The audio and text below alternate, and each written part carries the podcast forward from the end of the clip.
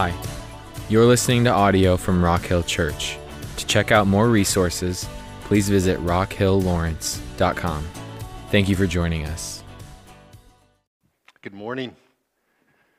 Good to be with you guys this morning. You guys awake this morning? Yeah, February. Yeah, so I've shared with you guys uh, s- several times one of the scriptures I've been meditating on the last several months is Isaiah 43, where God says, See, I am doing a new thing. Do you not perceive it? I am making a way in the wilderness and streams in the desert. And, and one of my meditations, there's been a lot of them. Uh, my, one of my reflections, I, I guess I should say, has been I think many of us have been familiar with God's goodness in times of prosperity. Uh, we've kind of grown up, many of us, and trained in that way. Not all of us in the room. Some of you have known tremendous suffering in your life. Uh, it, but one of my reflections has been God doesn't say here, see, I'm doing a new thing, I'm taking away the desert. I'm taking away the wilderness. Some of you feel like you're in the wilderness. I'm making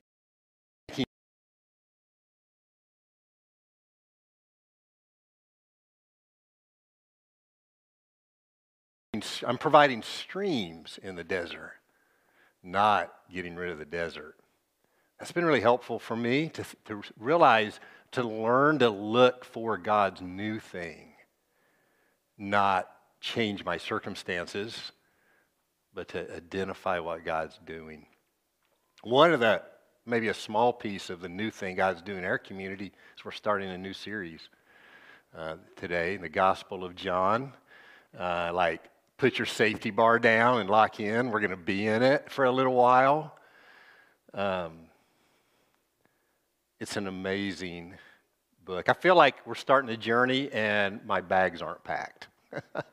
a little bit. Ever feel that way? It's like we're going somewhere. I'm not really sure where. Uh, I just brought my toothbrush. I got that. Let's try that. I think with John as our guide, we may not know all the places he's going to take us, but I think they're going to be really good. I think they're going to. John is different. He's kind of set apart from the other writers of the New Testament. Like if like like Kelly and Kendall and those guys are doing Ephesians, you know, when we're like studying Paul, it's like get your notebooks out, take notes, hyperlinking all over the place. You're almost in a seminar when you're reading. Paul, he, he's doing so much, or so much density and connectivity in what he's doing.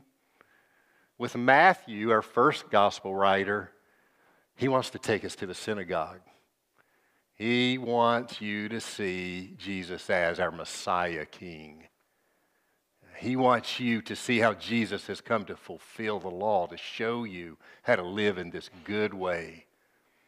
Mark, Mark, Mark is telling the biography of Jesus through the eyes, probably of Peter. And you know a little bit about the Apostle Peter's life. It's, it's, in a, it's in a roller coaster. And Mark's a roller coaster, and the whole time you're there, while you're speeding from one turn to one drop, Mark's in your face, challenging you to do business with a crucified king. And he's saying, This is worthy of you losing your life for. That's Mark. Luke, Dr. Luke, he wants to give you an orderly account of the life of Jesus. That's what he tells us anyway. Actually, he's got more up his sleeve. He wants us to see the mission of Jesus, he who came to seek and save the lost. And he wants you to see the faces of the people that he sees. And he wants you to get near to them. Relevant, relevant stuff for our times. John's different. John wants to take you by the hand and walk you up a mountain. That's the way N.T. Wright, one of my favorite biblical scholars, says it. He wants to walk us up a mountain. At parts in that hike, it's very pleasant. Uh, we see Jesus talking about abundant life, about streams of living water. It's like you're right by a bubbling brook on that hike. We, he's having this fascinating conversation with a woman at the well, with this Jewish scholar. It's really compelling. Other times it's provoking, almost, almost harsh. We see Jesus turning tables over in the temple. He's not happy. We see Jesus having like really difficult conversations with Jewish leaders. Mostly, what I think John wants to do is he wants to stare into the human face of this carpenter, of Jesus of Nazareth. It's easy to get duped with John because John likes simple language. I don't know if you catch that when you read him. He uses a lot of little words and he uses them over and over. Words like life and light and glory and believe. So early in the hike, you might get the impression this is like a primer, this book of John. This is like second grade stuff. The more you get into the hike, you start to change what you think about that. You realize that John, once you get to the tree line, he's walking at the same pace he's always been walking. He's still drinking his allotment from his CamelBak every half hour. Meanwhile, you've drained your super big gulp from the convenience store that you got this morning, and you're thirsty. And you start to realize I'm in the presence of a master theologian. But more than that, you realize I'm in the presence of a spiritual guide who wants to take me to the top of the mountain he wants to get up there and kind of exhale and say, Would you just take a look? It's like you could see forever up here. At least that's what you think he says. There's also like another voice that you thought you heard that says, Behold the glory of the Son of a Father, who's full of grace and truth. So let's do this. Let's do it together. Let's let the Spirit of God be our guide as He speaks to us through this disciple whom Jesus loved, His BFF. Let's pray. Lord, we are before you. We are excited to be on a journey with this beloved man. Lord, we know that He's going to point us to you. He wants us to see you, and He wants us to believe. And He's going to talk to us a lot about what believing is. He's going to unpack it for us, and He's going to sit down along the trail with us and converse with us. Lord, we ask that you would enlighten us and shape us through this journey. Lord, there may be times you provoke us. That's okay. Lord, we're kind of getting used to that. We pray that we would be apt students ready to hear you. We pray in your good name. Amen. So we're going to start this morning at the beginning of the beginning of John, which is about the beginning. First five verses of John. I want you to listen to the claims that are made in these few sentences. In the beginning was the Word. The Word was alongside of God. And the Word was God. He was alongside God in the very beginning. All things came into existence through Him. Not one thing came into being apart from Him. And then here's our big idea this morning in him was life. And the life was the light of men. The light has been shining in the darkness. And we just sang this, and the darkness has not overcome it. There you have it the opening lines of John's Christmas story. I told you it was going to be different. There's no hay, there's no sheep, there's no angel. There's no Joseph and Mary, no shining star, no wise men, no stinky barn, no nativity, just the cosmos. That's John's nativity setting. In the beginning. These unique lines are part of what's often called John's prologue, beginning. It's the first 18 verses, to be specific, of this chapter. We're going to spend today, next week, and the week after, at least just in this prologue, and that won't be long enough. But that's what we're going to do. The function of the prologue, you know, you know, I don't know if you've ever done Pikes Peak. Anybody ever done Pikes Peak before? You can drive. You can raise your hand if you drove. It's okay. You don't have to have like scaled it. You get up there and they've got those machines you put a quarter in, and they don't work very well, but they're, they're there anyway for your quarter. And you look in it, and you're supposed to see way out. That's what John's doing in the prologue. He's giving us a lens to see the rest of the gospel. So the things that we're going to deal with in the these first 18 verses, we're going to see over and over. They're just going to continue to replay. John begins in the beginning. Now, are those words familiar to you from somewhere else in Scripture? That's how the Bible starts, right? In the beginning. In the beginning. John's paralleling here. This is no accident. He's purposefully bringing Genesis, the creation story, into his gospel. In a way, he's, I don't love this word, but it was the best one I could grab. He's repurposing the creation story for us. This is creation language, it pervades these verses, and lo and behold, God is there. Even before creation, that's what he's referencing in the beginning. God's there. And notice also light and life. Those are like heroes of Genesis 1. They're principal actors. God says, Let there be light, and there is. God's giving life all over the place. They're pulsating and shining in the darkness. And darkness is there too, isn't it? It's there in Genesis.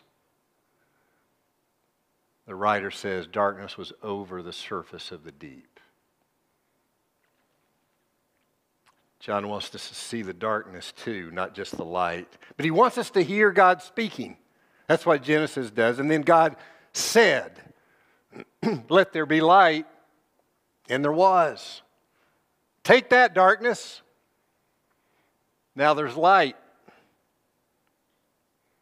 This is a cue John cares a great deal about creation. He's going to talk to us a lot about things changing and coming into being. As I read these verses, I have this sense of like, what in the world are we getting ourselves into? I hope it has that effect on you. This departure from the manger to the cosmos, as John wants us to see it from the top. What are we getting into here? Who could have imagined this? This is like a major argument for kind of divine inspiration of Scripture. We're getting a peer into pre creation. God's there. Genesis tells us his spirit's hovering over the waters. And now John is stepping into Genesis and saying, but wait, there's another. There's another one there. And we're going to call him the Word.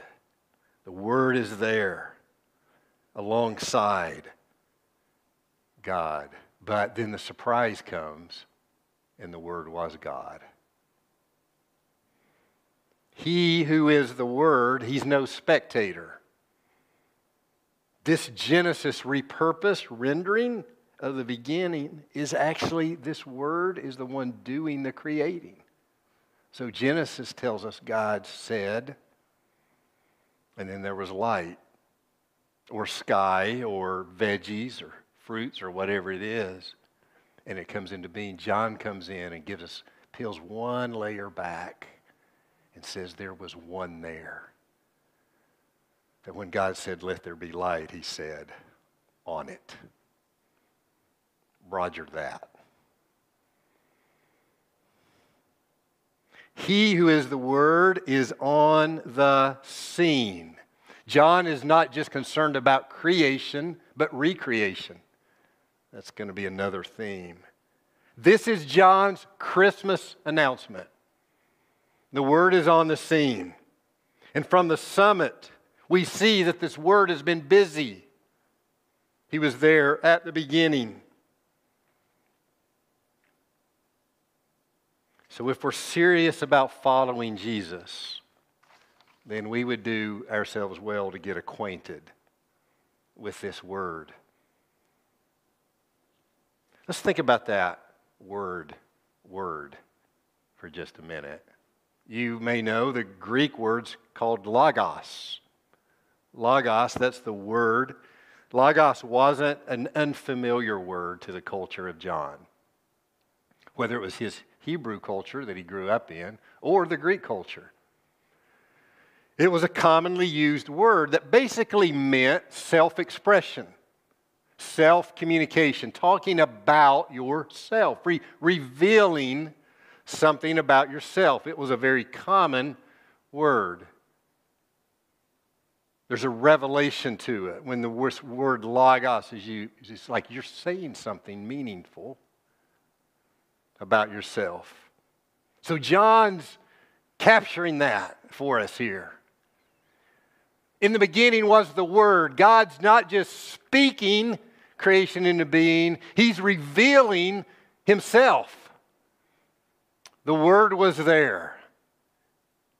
And the Word just isn't like some mystical idea, the Word is a person. The masculine pronoun, He was there.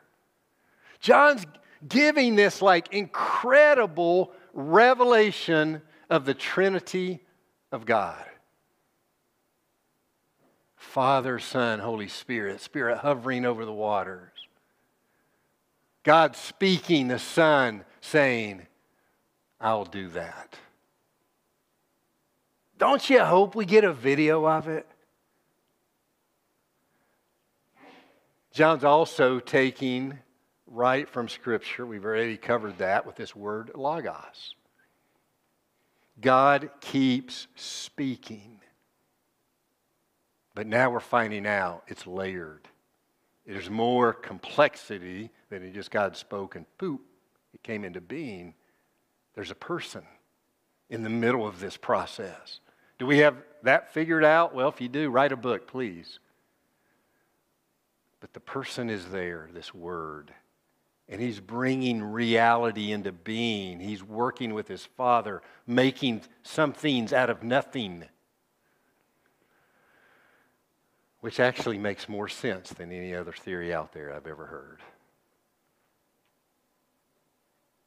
He who is the Logos, he wants us to survey God in this creation communication process. He wants us to see that from the summit. The Word is alongside of God, and He was God. You know what? That needs to capture some reflection for you. Like, I doubt, like, right now, you're like ready to jump out of your skin as I talk about this. It's so compelling. This is the kind of truth you've got to sit with. In the beginning was the Word, and the Word was alongside God, and the Word was God, and He was there. Nothing was made that hasn't been made by Him. I think John's saying, people get ready. We're about to go on a journey together with matters of epic proportions for the universe, for the cosmos, for our lives. John tries, or excuse me, the Apostle Paul tries to capture this when he writes that hymn. He is the image of the invisible God, the firstborn over all creation, for by him and for him all things were created. Things in heaven, things in earth, things invisible. You know, there are things invisible things visible, whether thrones or powers or rulers or authorities, all things were created by him and for him. He is before all things. And then physics majors, this one's just for you. And in him, all things hold together. And then this one's for all of us, and He is head of the body, the church. He is the beginning and the firstborn from above, from the dead. He's bringing resurrection, new creation in it now.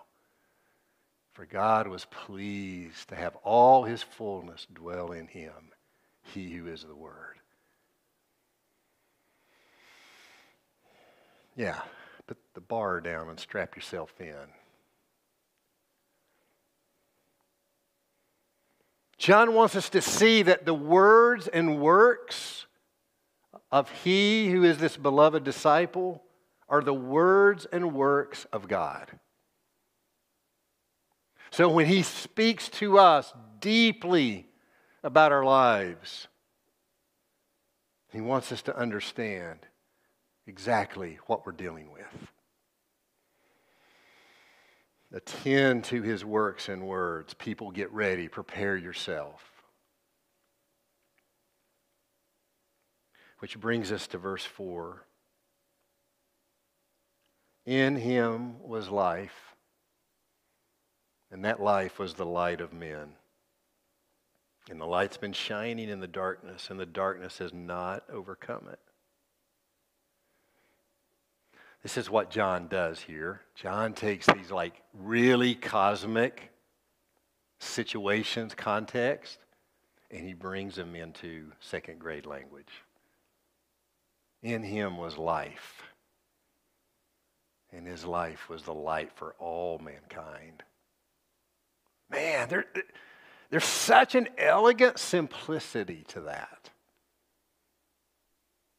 In him was life. He's saying life is native to he who is the Word. It resides, it's who he is. He is its author, he is the Alpha and the Omega, the beginning and the end of life. There's, a, there's also a purity in it, isn't there? In him was life. Like, that just makes me long for it. It makes me want that life. That which is native to Jesus has the power to illuminate your life. Every breathing human, that life was light for every person. That's our big idea. Jesus, who is the Word, this self revelation of God, is life, and that's what we hunger for. You know, when we ha- we're having doubts, that's what we're hungering for is life. When we're struggling with a belief, we're hungering for life. Our longings, our expectations, our hopes, our disappointments and disillusionments It's our longing for life because we know more is there. Our missteps, our failures, our folly,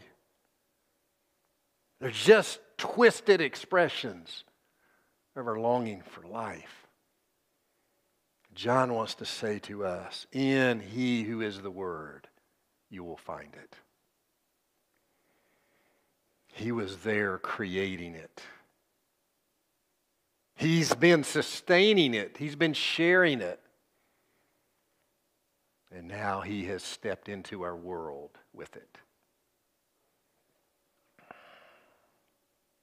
And then the most encouraging thing you could possibly hear, and the darkness has not overcome it.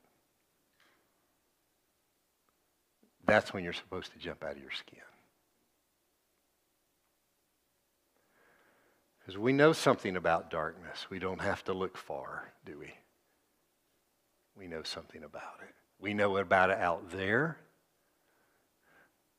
We're even more familiar with it in here. We know something about it. John says, not to worry. This life that's native to the one who is the Word will stay lit.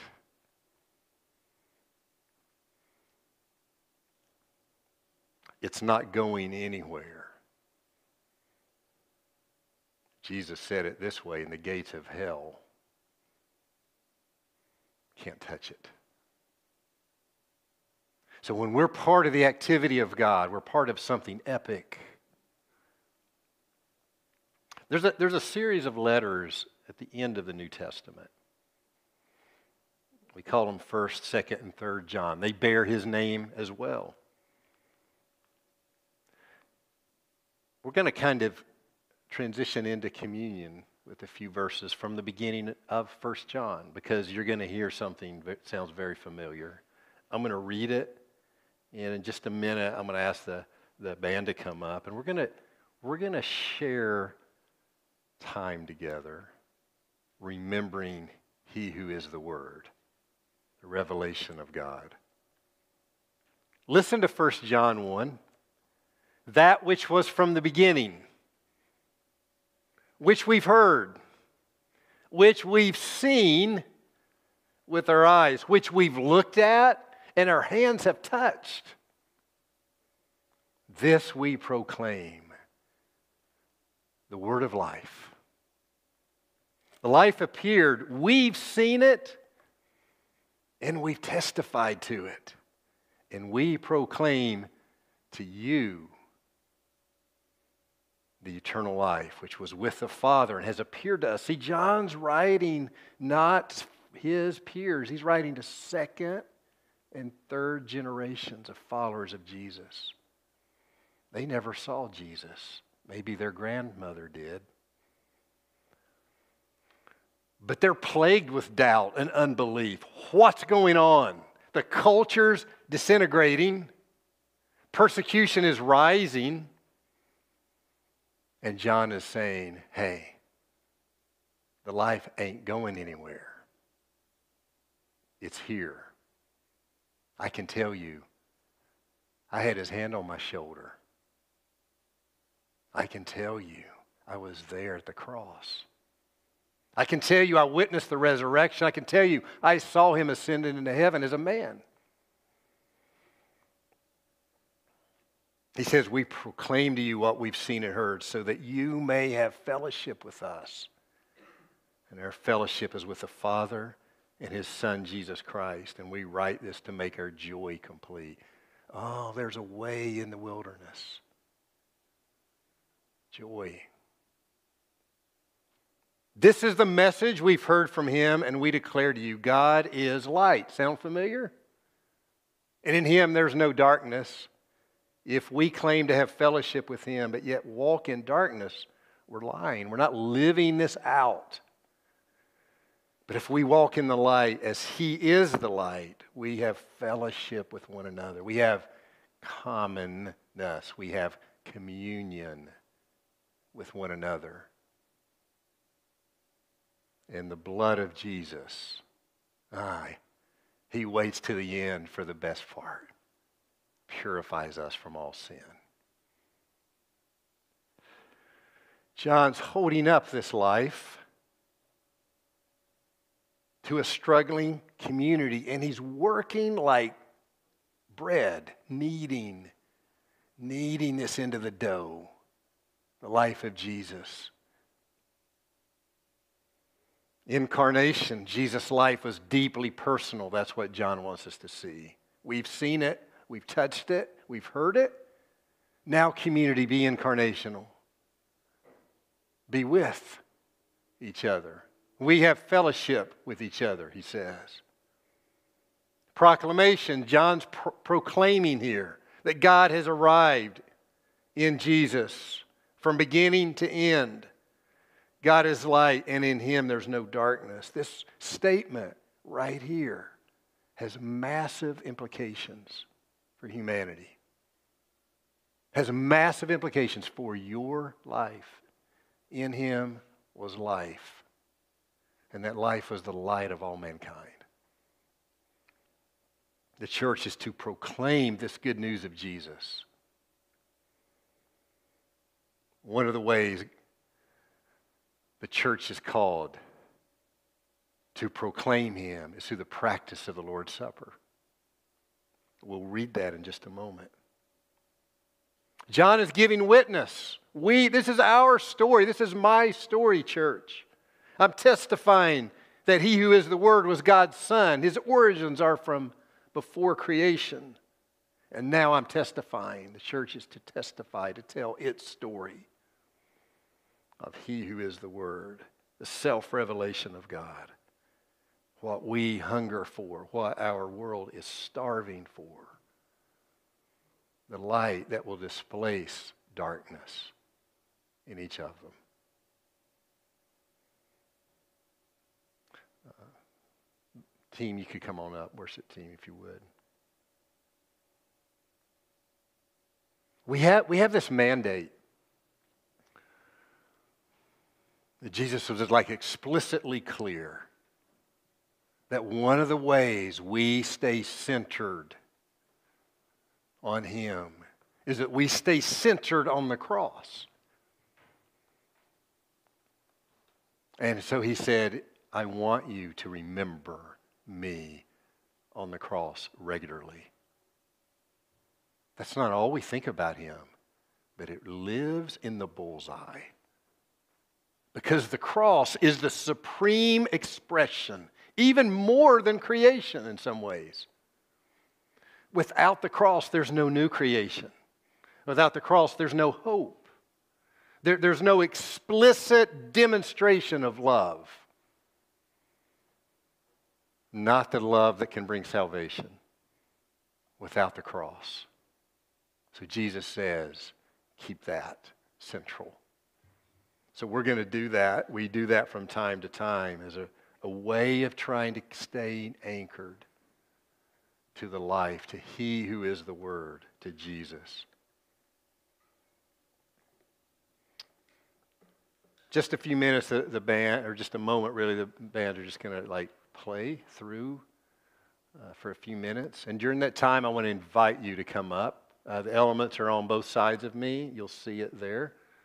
Um, and just get it and take it back with you if you would. And then I'll, com- I'll come back up and we'll hear God's word one more time and then we'll take it together. So, band, if you would go ahead and start, and then just during this time, um, gonna, I'm going to give you three or four minutes. Uh, that should be enough time for everybody who wants to. Let me just say a word about the Lord's Supper. The Lord's Supper is for those who have aligned their lives with Jesus who've given their lives, who've trusted in Him and what He's done on the cross, who belong to Him.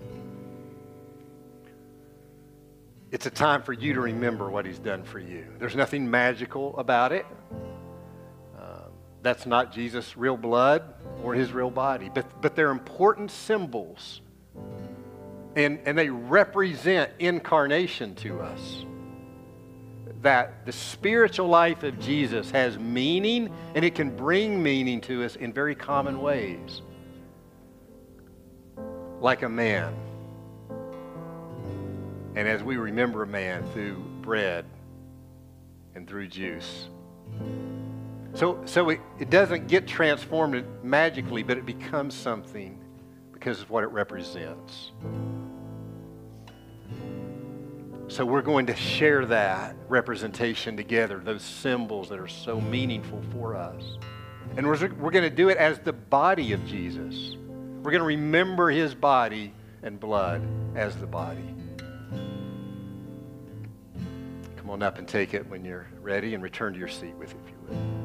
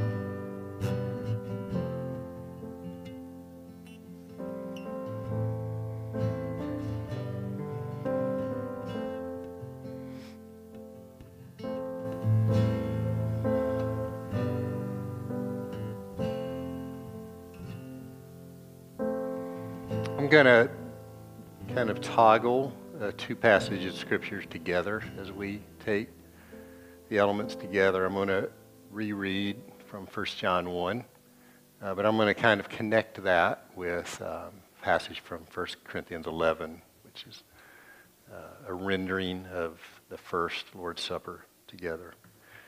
And uh, we'll, I'll read a little bit. We'll take the bread together. I'll read a little bit more. We'll take the juice together. 1 John 1 says, That which was from the beginning, which we've heard, which we've seen with our eyes, which we've looked at and our hands have touched. This we proclaim concerning the word of life.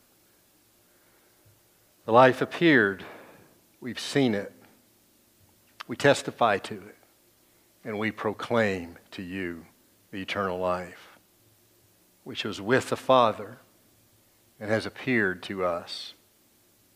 We proclaim to you what we've seen and heard, so that you may have fellowship with us. And our fellowship is with the Father and with his Son, Jesus. We write this to make our joy complete. And then from 1 Corinthians. For what I received from the Lord, I also passed on to you the Lord Jesus, on the night he was betrayed, he took bread, and when he had given thanks, he broke it and said, This is my body, which is for you. Do this in remembrance of me. Let's take the bread together.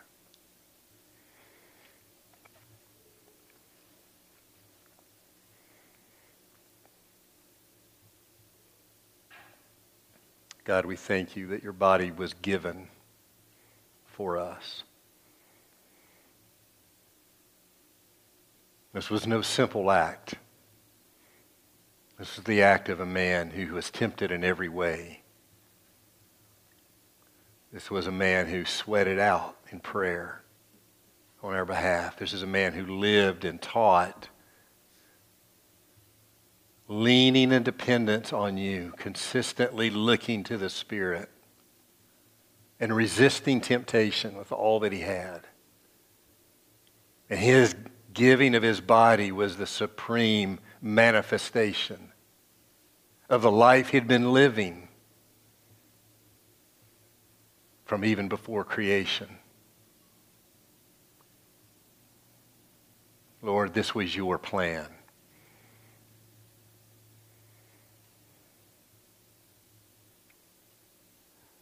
It's overwhelming to us because at the, at the kernel of this is love. It's not a brain pulsating in the cosmos. It's flesh and blood laying his life down in love and suffering injustice on our behalf. We thank you. This is the message we've heard from him and declare to you God is light. In him, there's no darkness at all. If we claim to have fellowship with him and yet walk in darkness, we lie. We do not live out the truth. But if we walk in the light as he is in the light, we have true fellowship with one another. When the blood of Jesus is there to purify us from all our sin. In the same way, after supper, he took the cup and he said, This cup is the new creation, the new covenant, actually, in my blood. Do this whenever you drink it in remembrance of me.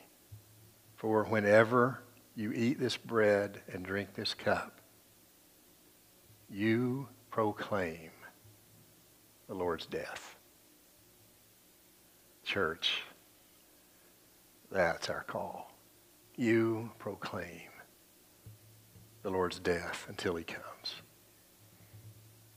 Let's take the cup together.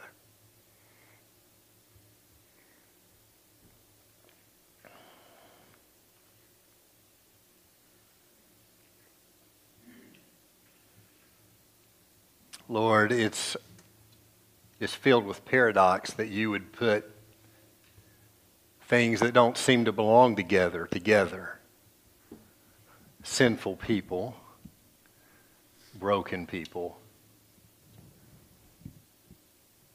and purity. Being purified. Life coming to folks like us and glowing with his light. Lord, we remember why, we remember how.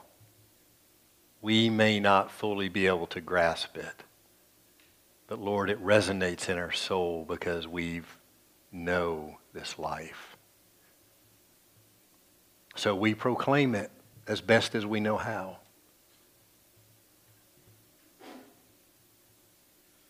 Thank you. In the name of He who is the Word. Amen.